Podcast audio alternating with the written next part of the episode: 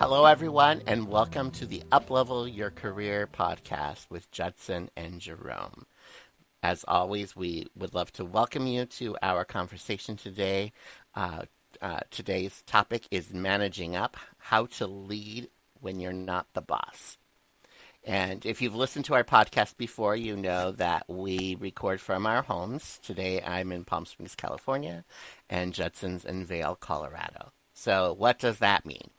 It just means that you're likely to hear a little bit of background noise from time to time. I uh, have two little fur children of the canine variety, and uh, you know, and we live in busy neighborhoods, and so uh, we apologize in advance for any background noise you might hear, but hopefully the information that we're offering you continues to be of value and of, of use to you.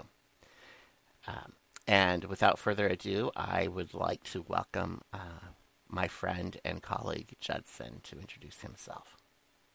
Thank you, Jerome. Hello, everybody. Thank you so much for joining us. We're glad you're with us today here.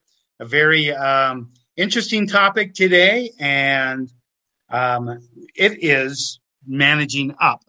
And you're probably all familiar with the term, but if you're not, uh, you'll become more familiar with it throughout our podcast. We're going to talk a little bit about what it is and what it isn't, and how to do how to do it, and how does it affect your career. So, as Jerome mentioned, my name is Judson Walsh, and I am a career coach.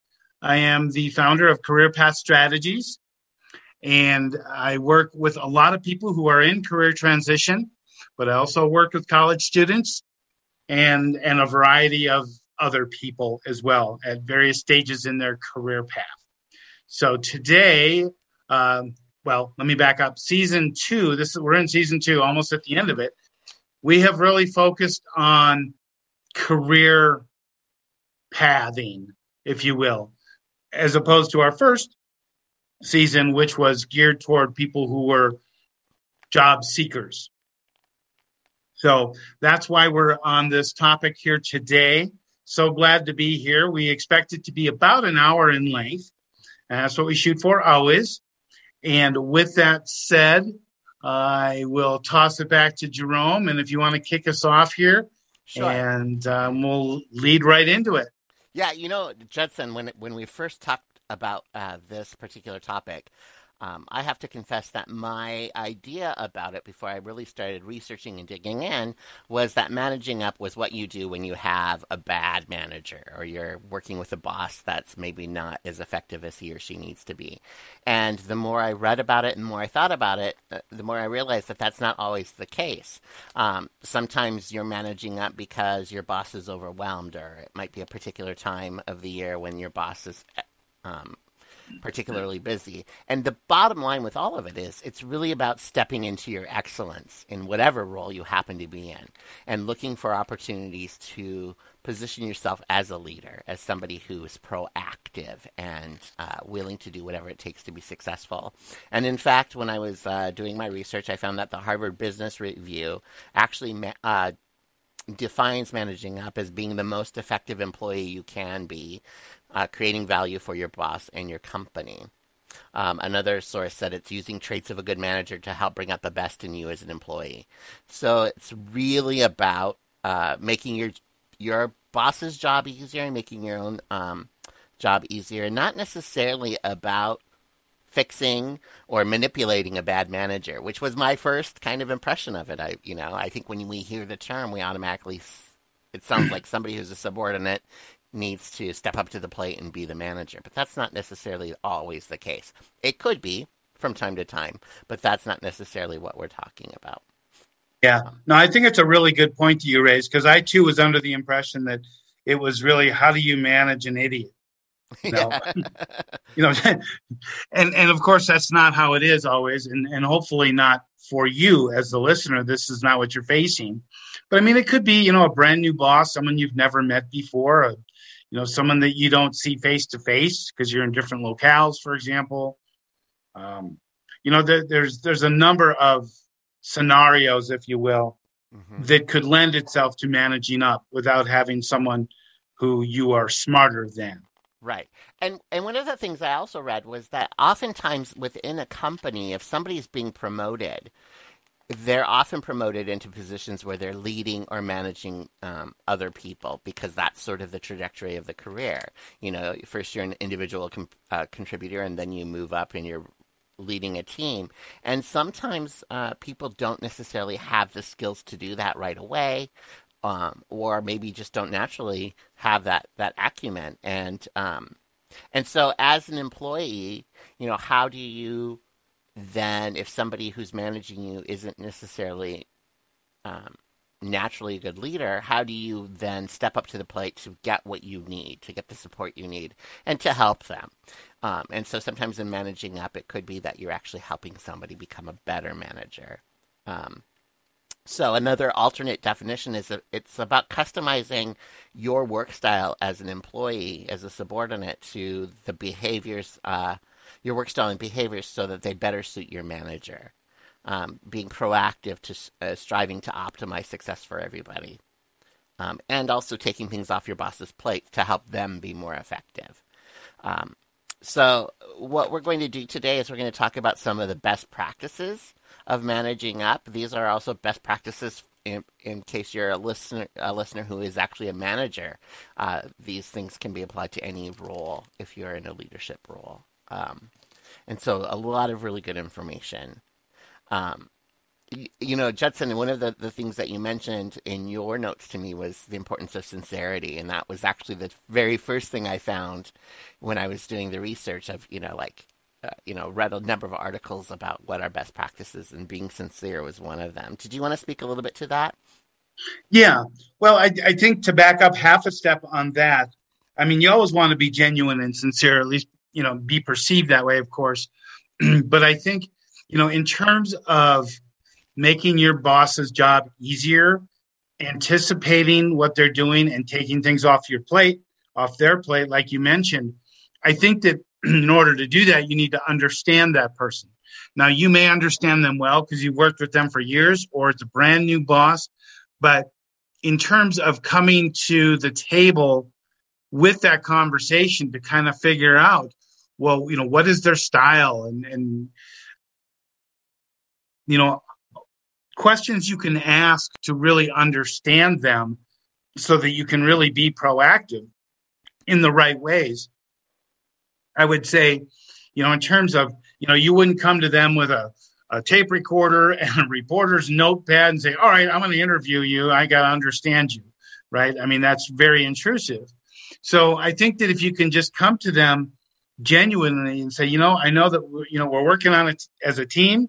We have lots to do together here, and I want to make sure that I'm communicating with you and understanding you the best I can. So, can I ask you a few questions?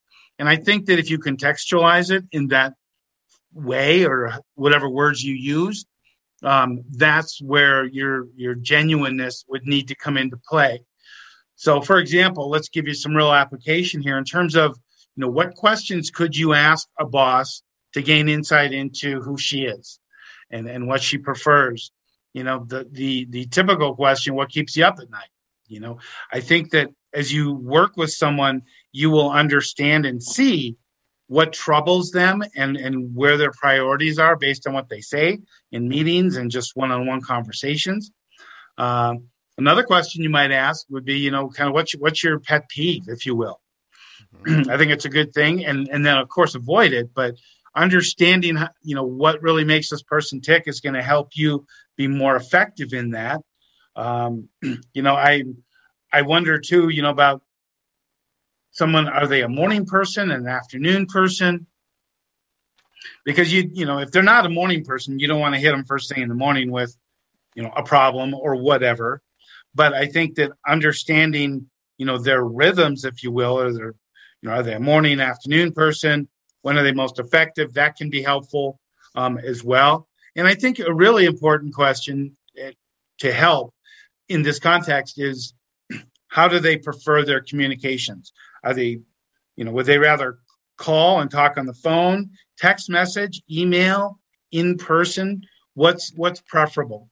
And I think that that's a really important component to the communication aspect between you and, and your boss. Right. And also knowing how often they want you to communicate. You know, do I need to check in daily? Um, you know, uh, especially if it's if you're working remotely, perhaps. Yeah. Maybe you're in a different, you know, maybe you're a salesperson and you're you're out in the field and you don't see your manager on a daily basis. You know, right? Do they want to hear from you weekly? Do they want to hear from you daily? Um, you know, how much do you have to keep them abreast of what's going on? I think those are all really um, great uh, things to think about. Um, it's all about building trust with this manager, uh, you know, and um, not really uh, you know, building trust. And I think one of the things that we don't think about is building a, a, relationship on a personal level too. It doesn't mean you necessarily have to be best buddies, um, or you know, go have cocktails uh, at happy hour together. I mean, that may or may not happen in the work, you know, in your particular workplace that you develop those kinds of relationships.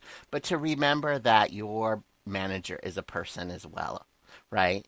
Um, and that they have family, they have other other things. Um, you know, and one of our most recent podcasts was about workplace, our work and life integration. You know, so how can you be cognizant of their work life integration so that you're helping them uh, be happier people just in general? And I think that's one of the things we often think uh, don't think about. And then one of the things I read was know their why. What's their primary motivation? Like what what is keeping them coming to work every day. Um, you know, uh, that can be really beneficial as well. Um, and to share your your motivations as well. You know, it's about building a really solid relationship. One of the yeah. um, the tips was applying the practices of coaching um, as a as a manager. So, um, you know, in, in you know, Judson brought up communication. So, uh, piece of managing up is making sure you're offering feedback to your boss when it's requested. Um, and also maybe um, feedback that can be important to them uh, that's maybe unsolicited, but of course, making sure you're doing so in a way that's polite, um, that's not uh, overly critical. Um, but I think, you know, feedback is important to everybody. And sometimes we know to ask for it, and sometimes you might have suggestions before they're asked um, for it. And of course, answering honestly if the if your manager ever asks you, "What can I do to support you?" Uh, hopefully, you have a manager who asks that. Sometimes they don't, but uh, being um, being able to communicate honestly, giving honest feedback, um, with the intention always of making things better. Um, not necessarily about being critical or making somebody feel badly. This is not what we're talking about. Yep. And I think that, you know, just like a lot of things, communication really is a, a key to this. And if, for example, your boss does not ask you, how can I support you? That's maybe where you take the initiative and say, you know, we're working as a team here. I want to have a conversation with you about how, you know, we can best support one another, how I can support you, how you can support me, and just start the dialogue that way. Mm-hmm. because if they're not going to do it, someone needs to. Otherwise, you know, you're, you're going to misunderstand, and there's going to be expectations that are not met, and all sorts of problems that could lead um, could come about as a result of that. I should say, and you can avoid it to a certain degree. You really can. Just take the initiative if you don't have that kind of communicative boss. Be the person. And I and I think you know as you look at this, you know what we're talking about, you know, overarchingly managing up this is this is going to be helpful for you in terms of building your leadership skills too as you move forward and maybe beyond the company or above the role you're in. So this is not just a here and now it's a then and there issue as well. And it will help you for the remainder of your career the way i look at it. Right. And what I'm hoping, you know, is if you're listening to this uh, podcast and maybe you are um, uh, an entry level employee or maybe you know somebody who's not uh, in in a management position per se. Hopefully, this conversation will empower you to be um, a bit more in the driver's seat in, in your career and in, and in the workplace if that's not necessarily where you, where you're sitting right now. You know, it's not about um, overstepping boundaries, but it's about being bold enough, being confident enough to speak up when when you need to. Um, so in terms of communication, one of the things we talked, uh, the the articles I read about uh, talked about was establishing a two way uh, two way dialogue and sharing priorities on a regular basis. If that's not already in place, I can uh, remember a time when I worked in staffing over the course of five years that I worked with the company. I had three different bosses, and uh, the first boss had instituted weekly meetings where uh, the other t- the other recruiter and I and the salesperson and the branch manager, there were four of us. We would get together on Monday mornings and we would talk about our priorities for the week. The salesperson would talk about what he had in the pipeline in terms of prospects, so we could start thinking about bringing in, you know, potential employees to help fill positions. Uh, you know, we talked about whatever was on the, the board in terms of positions we were trying to fill, who was responsible for things, and it was really effective. Then the second manager came in and she was very hands off. And so the other recruiter and I were like, you know, we're missing these meetings. And so we approached the new manager and asked her um, if she, if we could have them, you know. And she thought it was a great idea, and so we instituted them again.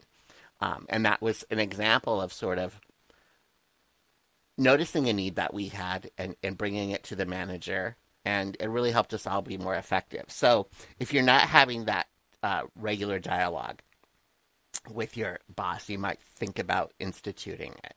Um, or if the if it's something you know that the boss isn't doing, but your team needs it, you know, maybe you step up and and organize them for the team. Well, and I also I would agree with that 100%. And I also think part of the the benefit of doing something like that is you get to keep your boss updated in terms of the progress you're making. You're doing well you're making things happen and you know eventually this could lead to a promotion. Right. Um, you know conversationally you may end up asking for a raise you may have to ask more than once but you know at least these are uh, the the you know these successes of yours are going to be integrated into your conversations and they will be known and when it comes time for your boss going to bat for you for that promotion, you know, that that certainly adds right. to that.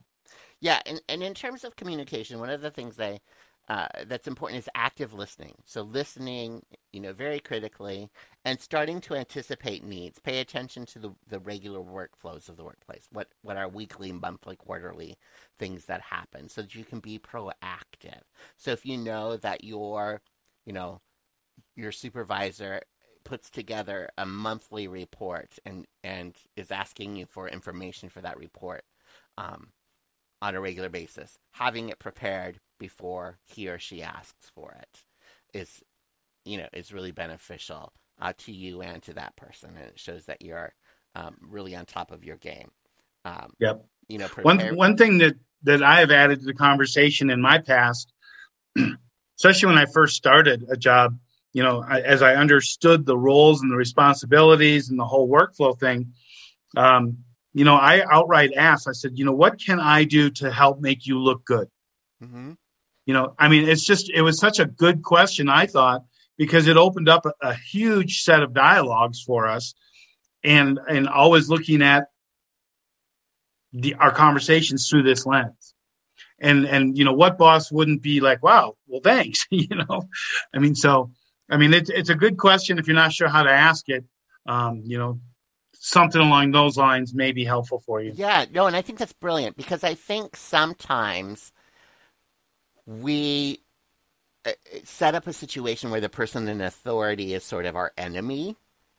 Um, you know, we, that can be the mindset, right? That there's a competition or that they're, you know, uh, the person in charge and they're going to, you know, you're going to be under this person's thumb. But really, success is something that you share. Hopefully, you know, you're working together as a team with maybe other people who are reporting to the same manager. How can we all be success oriented? How can we all, you know, uh, help one another look good? And I think that's a brilliant question uh, because it's really about it's not about throwing, you know, managing up isn't about throwing your boss under the bus. It's about help helping them be the most effective.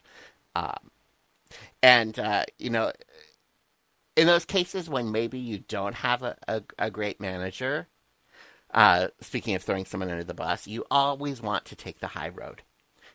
you know, you don't want to badmouth the supervisor to other employees because that becomes your personal brand, right? How you behave is you're developing your personal brand. And you don't want to be seen as somebody who's a gossip, who's a complainer, who's a whiner.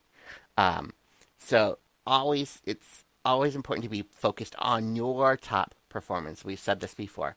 Show, showing up in your excellence all the time, even when the manager isn't uh, necessarily doing uh, what he or she is supposed to do. And I had a situation I mentioned five, you know, five years, three bosses. One of the last bosses I reported to was not effective and ended up being let go. Um, and I was in a situation where I definitely had to step up to the plate to keep things running in our branch. Um, and ultimately had to make a phone call to uh, the regional manager and have a conversation with him about things that were going on. And um, and I remember before I did it, I called um, one of my colleagues who worked in field support because I really respected her, and said, you know, here's what's going on. What do I do? And got her advice and and you know ended up having to to make a difficult phone call, and it was a great. It ended up being an okay conversation. Um, but in the in that situation, I knew how important it was for me to continue to be on my game and and not to not to badmouth anyone personally, but just say, "Here's the situation. What do I do?" Um, so being focused on your own top performance. Um, so let's move on to uh, the next sort of bullet point, and this is about development. Um, a best practice of managing up. And it's important uh, to understand your boss's plans for career development for himself or herself. And uh, to understand, you know, what is what are their long term goals, and even asking them, you know, uh, so if you know maybe they're wanting to be a senior vice president, so asking them, how can I support you in getting to the next level of your career? What can I do so that our team is really effective. Um, and uh, acknowledge that that goal and find ways to support them. And then um, working around their weaknesses in terms of career development and helping them focus on their strengths. So, uh, you know, if there's something that they're not particularly good at, uh, that might be the thing you take off their plate so that they can really focus on their strengths. And I think when you do this for your boss, then they uh, return the favor. Oftentimes, you know, if you're concerned about their career development, then hopefully they will also be um, concerned with yours. Right. Well, and I would I would also add to that. I mean, understanding their weaknesses is helpful, of course, and if you can help them with the development of that, I think that's going to be valuable too, rather than just saying, well, let's just focus on the strengths. Now, there's merit in focusing on your strengths, but if one of those weaknesses may prevent you from reaching one of your goals, well, you know, could you talk about it? It depends on how open the communication is.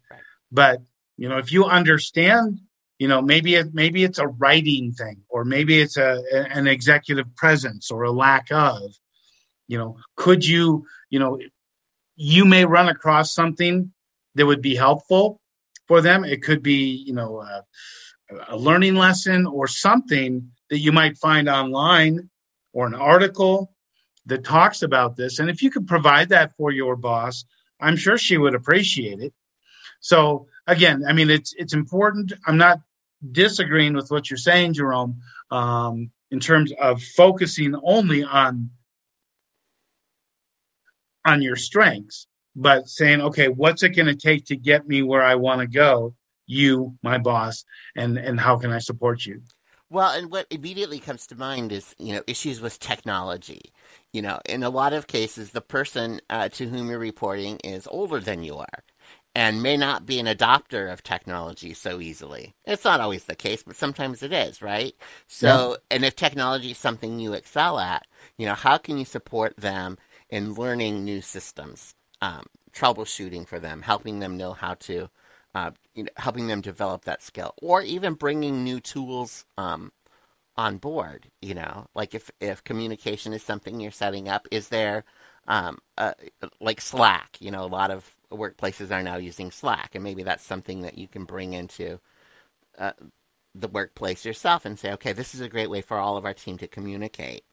And maybe you teach your manager how to use it, and then you know it helps them be more productive. So there are lots of cases where you might be able to step up to the plate and help yeah manager learn well, something new and develop yeah great example and i guess i would i would encourage people to take a step further you know using the slack example you know if you're if your department or the company's not using it say you know what? I, I have a pretty good handle on this slack and you know why don't we take you know one of our weekly meetings and i'll do a tutorial for the team. Right. not just the boss but for the whole team. Suddenly you know you're perceived as kind of a an expert in this area and who knows where that could lead you you just don't know someone at the top might say you know what this is really good for all of us can you kind of conduct a, a corporate wide tutorial or whatever. Right. I mean, yeah. who knows where that would lead you, right? So you never know, right? Exactly. It's great. Yeah, yeah, yeah.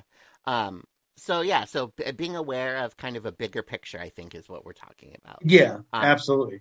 So one of the the points, uh, a, a great best practice for managing up and being a good manager is emotional re- emotional resilience. Um, so as the the employee, as the the subordinate, doing everything you can uh, to remain calm and productive under pressure, um, and and being able to cope with change. Um, that is so critical. Um, well, it is. It is, and I, I guess that I would ask. You know, let's talk about this for a minute. If you're not remaining calm and productive under pressure currently, how do you do that when the pressure comes? I mean, there's you know, it's not a light switch. So, I mean, what what can a person do to kind of practice this? Yeah, you know, it's it's funny because I've not always been the person who remains calm under pressure. I mean, I can get really um, anxious at times. And I'll just talk personally. I developed a meditation practice. I've I've learned, you know, that was a personal thing. I knew I needed to learn how to be um, calm and and uh, you know under pressure and and so I learned to meditate. The other thing is I've learned to be more present. This is one of the things that meditation teaches you is to be in the moment, right? I think sometimes anxiety comes up and the pressure comes up because we're we're thinking about what happens next week or tomorrow rather than just dealing with the things that are happening. Um, and I can tell you, you know, um, my husband tends to be a little bit more high strung than I am and can get really agitated quickly if things aren't going well. And I will just often tell him, you know what? Let's just slow down a bit. Everything has a solution. There's a solution. And getting anxious and upset isn't going to get us there. So let's just calm down and uh, start looking. You know, yep. what's the first phone call we need to make? Who can we ask to help us with this? right? What do we know for sure? What do we know? Start, you know. And so I think it's really about having a process or, or, or slowing yourself down. And that's something I've learned over time. Um, hasn't always been that way because I can be somebody who can really um, spin out of control at times. Uh, yeah. Well, and, and your example you gave that you gave me that advice last, well, in season one uh, of our podcast, I was having a technological challenge, and you said exactly that. You said, you know, just just chill. Everything has a solution, and that really resonates with me because you're right. You know, I mean, suddenly that shifts your mind into problem solving rather than problem experiencing. Right. Right. You know, and and that was huge for me, and that really worked. And I guess you know, I mean, one of these we're, we're always looking for practical applications to this. And really, the only way that you can develop patience is to experience situations that require patience. Right. right. You know, and that's the bad news, you know. But, you know, the good news is that maybe you can find some things that are out of your comfort zone that may put a little pressure on you. Hopefully, right. you know, it won't be a career ending choice, but um, something that you can do to to really get some experience in having to be patient mm-hmm. and calm un, under the the pressure that you're experiencing. Right. And I yeah. can't tell you what that is. Well, uh, but, maybe there are particular hobbies that you can, you know, pick up that will help you develop that. You know, yeah, uh, uh things that maybe require uh, a level of detail that you're not used to doing, and and where you can you can um, work on projects that require attention to detail when the stakes aren't so high, right? It's a hobby. It doesn't matter if you mess it up, but right. it helps you to be focused under under pressure. You know, I had a boss uh, when I was working at uh, Walden Books, and I remember we were. I maybe have told the story before, but it's it's an interesting story. We were boxing returns to send them back to the company, to back to the warehouse, and we and there were usually two of us in the back room, and one person was uh, doing the recording of the information, and the other person was packing it in the box. I was the person packing it in the box, and I was playing a game of Tetris, trying to make everything fit really perfect, perfectly. And my manager said to me, she was actually the assistant manager, and she said, "Jerome, this is in the brain surgery." And it it made sense. It was like I was uh, going to this extra step of trying to make it perfect, and really it was about we need to get this done quickly so get as many things in the box as possible, pack them as best you can, but doesn't have to be perfect. It's not a brain surgery. It can be just this is good enough. And I was like, oh yeah, that made sense. And so I often think about that when something happens, like that I'm like, oh, you know, just this past week, my my printer, I couldn't get my printer to work. You know, I ended up having to buy a new one, but I was spending hours trying to troubleshoot this printer. And then at some point it was like, okay, wait a second. I've had this printer for 10 years. It's probably time to get a new one anyway. Set it aside. Um, yep. But it's also about knowing what the priorities are too. Like, am I freaking out about something that's really not that big of a deal? Um, and you can help your boss with those same things, right? You know, being the calm, and the more calm you are, it helps them. Uh, yeah, so, no, absolutely and and and I, you know, I will just reiterate to, so that our listeners can note this. Everything has a solution. Everything has a solution. And... It might not be what you envision, but that's okay too. But everything does have a solution. And sometimes, you know, like you said, you just got to prioritize. I'm going to give it some time, try it, see what I can do. And, you know, if, if a solution doesn't come within 30 minutes or whatever time frame you have to work with let it go. And you know and, and it's easy to, to say that.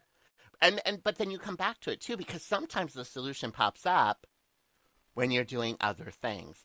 I i, I watch a lot of um, medical uh, programming like uh, uh, Grey's Anatomy and some of the, the other programs, Chicago Med and stuff. And I love the episodes where uh, there was one just recently on Grey's Anatomy, um, where they were they didn't have enough ventilators, and so they just thought, okay, what are we gonna do?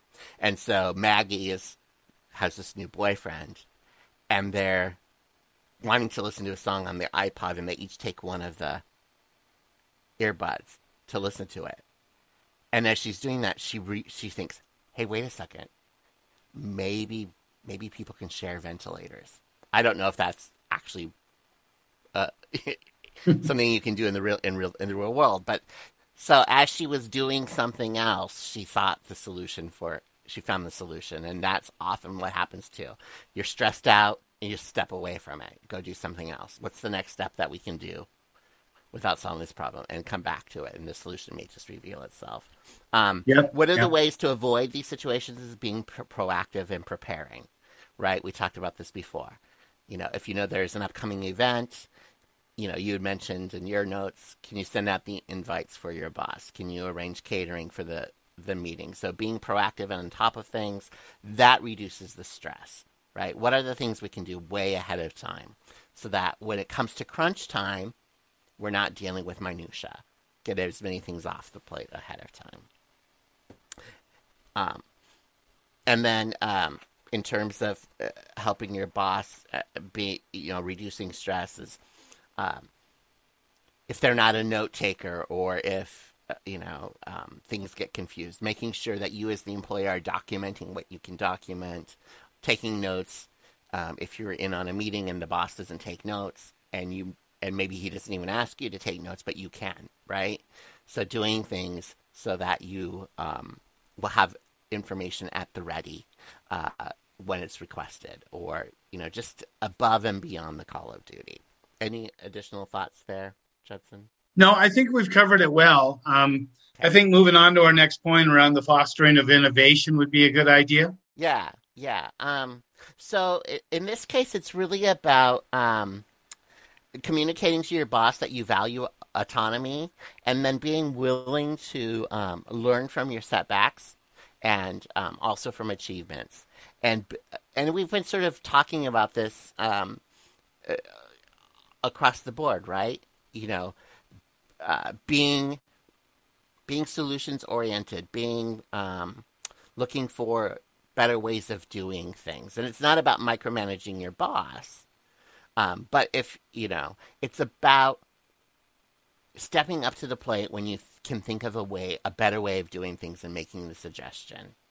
You know, maybe the office is disorganized and you're good at organizing, and you think, hey, you know, I have an extra hour every week. I'm going to take this you know, I'm going to ask my boss during this you know, this extra hour I have, can I or can I spend an hour, you know, every week on reorganizing the files so that we can find things more easily, or can I spend an hour each week to write a uh, a procedural manual for something, right? Um, that's a, an example of managing up something that you see needs to be in place, and they maybe haven't created it yet, and it just helps you know everybody uh, be more effective. Yeah. You, often mention that if you're the new person on board, ask to if there's no org chart, ask to create it. Right. That's managing up. It's a great example, right? You know, yeah, no you know, doubt. Yeah. And I guess you know what I what what we led into this topic is was the innovation. and in the context of what we're talking about here, it's really the the managing boss that is playing a role in this because you said avoid micromanagement and don't seem overbearing. And I think you know some of this, maybe a lot of it, has to do with the culture of the organization. You know, being in the Bay Area prior to being here, um, it was one of those things where you know the, the, the whole idea of the Bay Area oftentimes is innovation and that requires really a certain culture to say failure is okay. And in fact, if you're not failing, sometimes you're not doing your job. So I, you know, there, there's some presuppositions in there in terms of the fostering of innovation. And I know that that's not the point of this whole talk here, but it is a component to it. So I wanted to at least mention that so it didn't seem like a non sequitur. Yeah, yeah.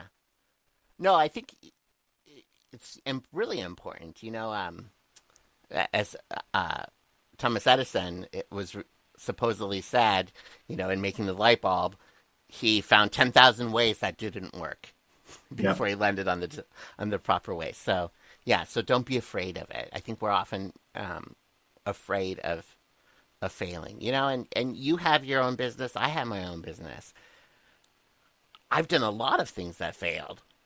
You know. Uh, thought I had a great idea for a program and launched it, and nobody was interested. Okay, so you have to learn from that. Um, yeah, yeah. You know, and all of this comes down to the you know the overall manager effectiveness. Um, you know, sharing success, making sure, um, uh, making sure your man, you know, your manager feels valued.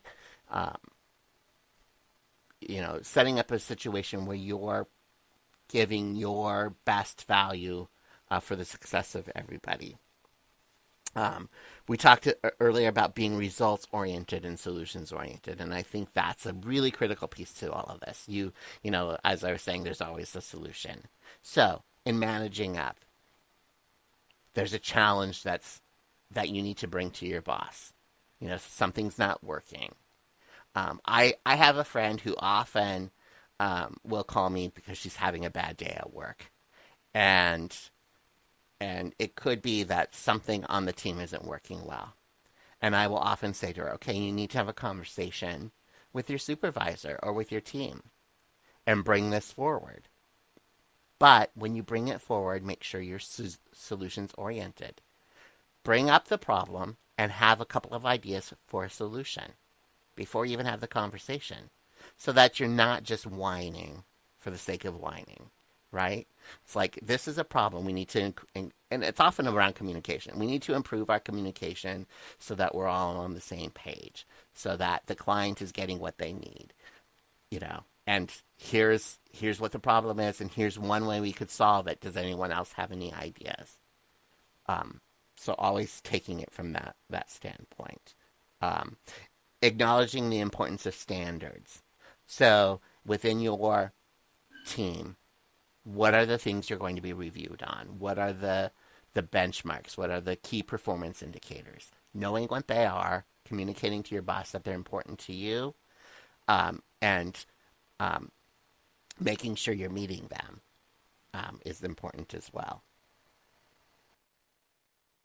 Any any thoughts, Judson? No, I think you said that well. Okay. Um, so just the last couple of points. We talked already about technical ability. That's one of the, the keys in managing up is if you have greater technical ability, that you're helping your manager with those things. Um, and then um, understanding the vision and the goal of the company. Um, so uh, communicating with your manager, your boss, that you understand the big picture.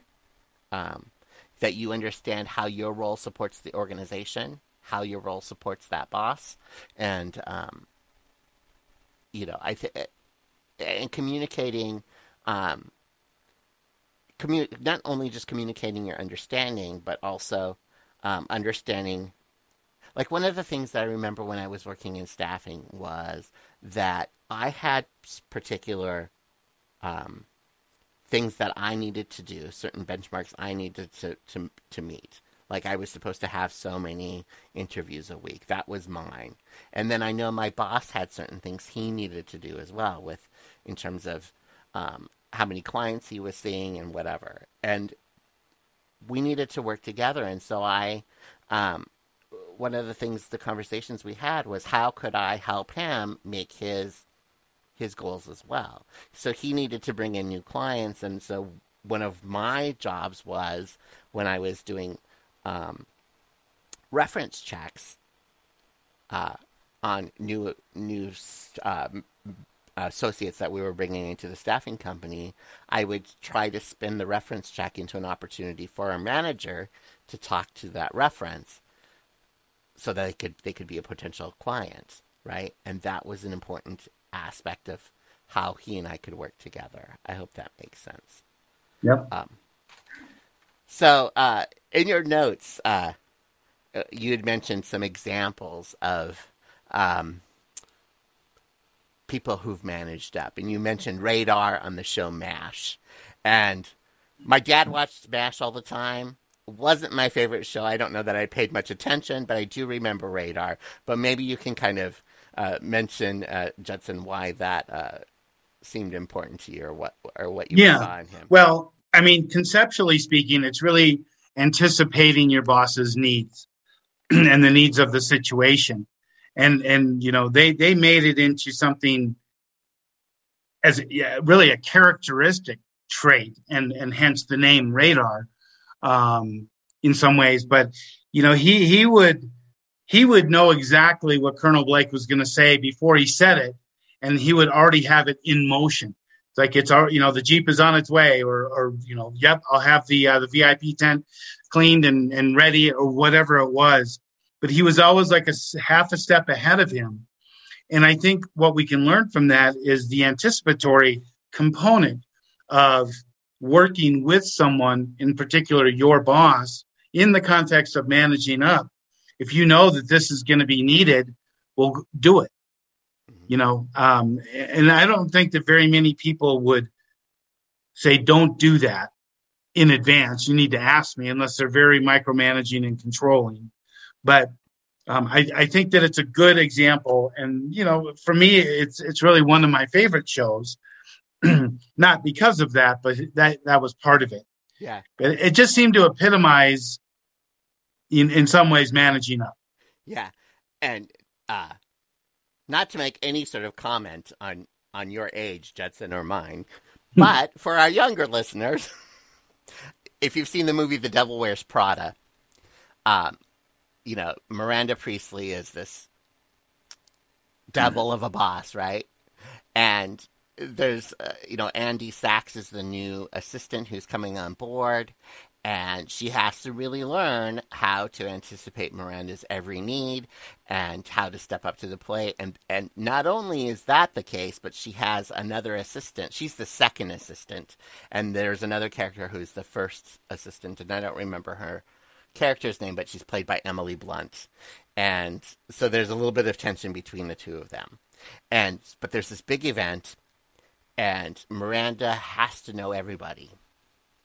And so before the event comes, uh, uh, Andy her and the first assistant are given this notebook of people that they need to know about, and so that as Miranda's meeting them, they can kind of let them know who she, who it is. And there's a great scene where Emily's Emily's not feeling the character played by Emily Blunt isn't feeling well, and they're walking along, and here comes somebody approaching Miranda, and Miranda turns to the first assistant and wants to know who it is, and she's not feeling well, and she forgets.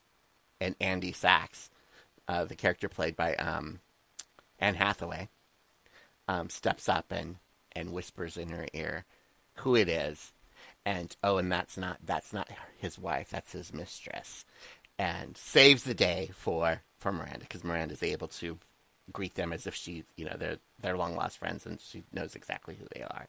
But that whole movie is an example of somebody who's in a, a role with a crazy boss who really learns how to to be effective and step up to the plate to the point where, you know, she's offered promotions and um, ultimately lands her dream job. Um, so uh, lots of examples, I think, if you're if you're looking. Uh, well, I think there are a lot of examples, and and I know we need to wrap up here, but you know, I think that we can, if we just pay attention and listen and look, you know, without even having conversations, sometimes you're going to see what the needs are and what's important.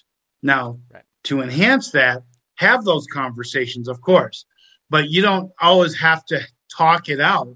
You can just look and see just through observation right. what's yep. needed. Yep. And you know, if you take that initiative and you just do it, there, I, I, don't see really much, if any, downside to that. Right. It's it's all good. And it's like you've said so many times, Judson. It's about relationships, right?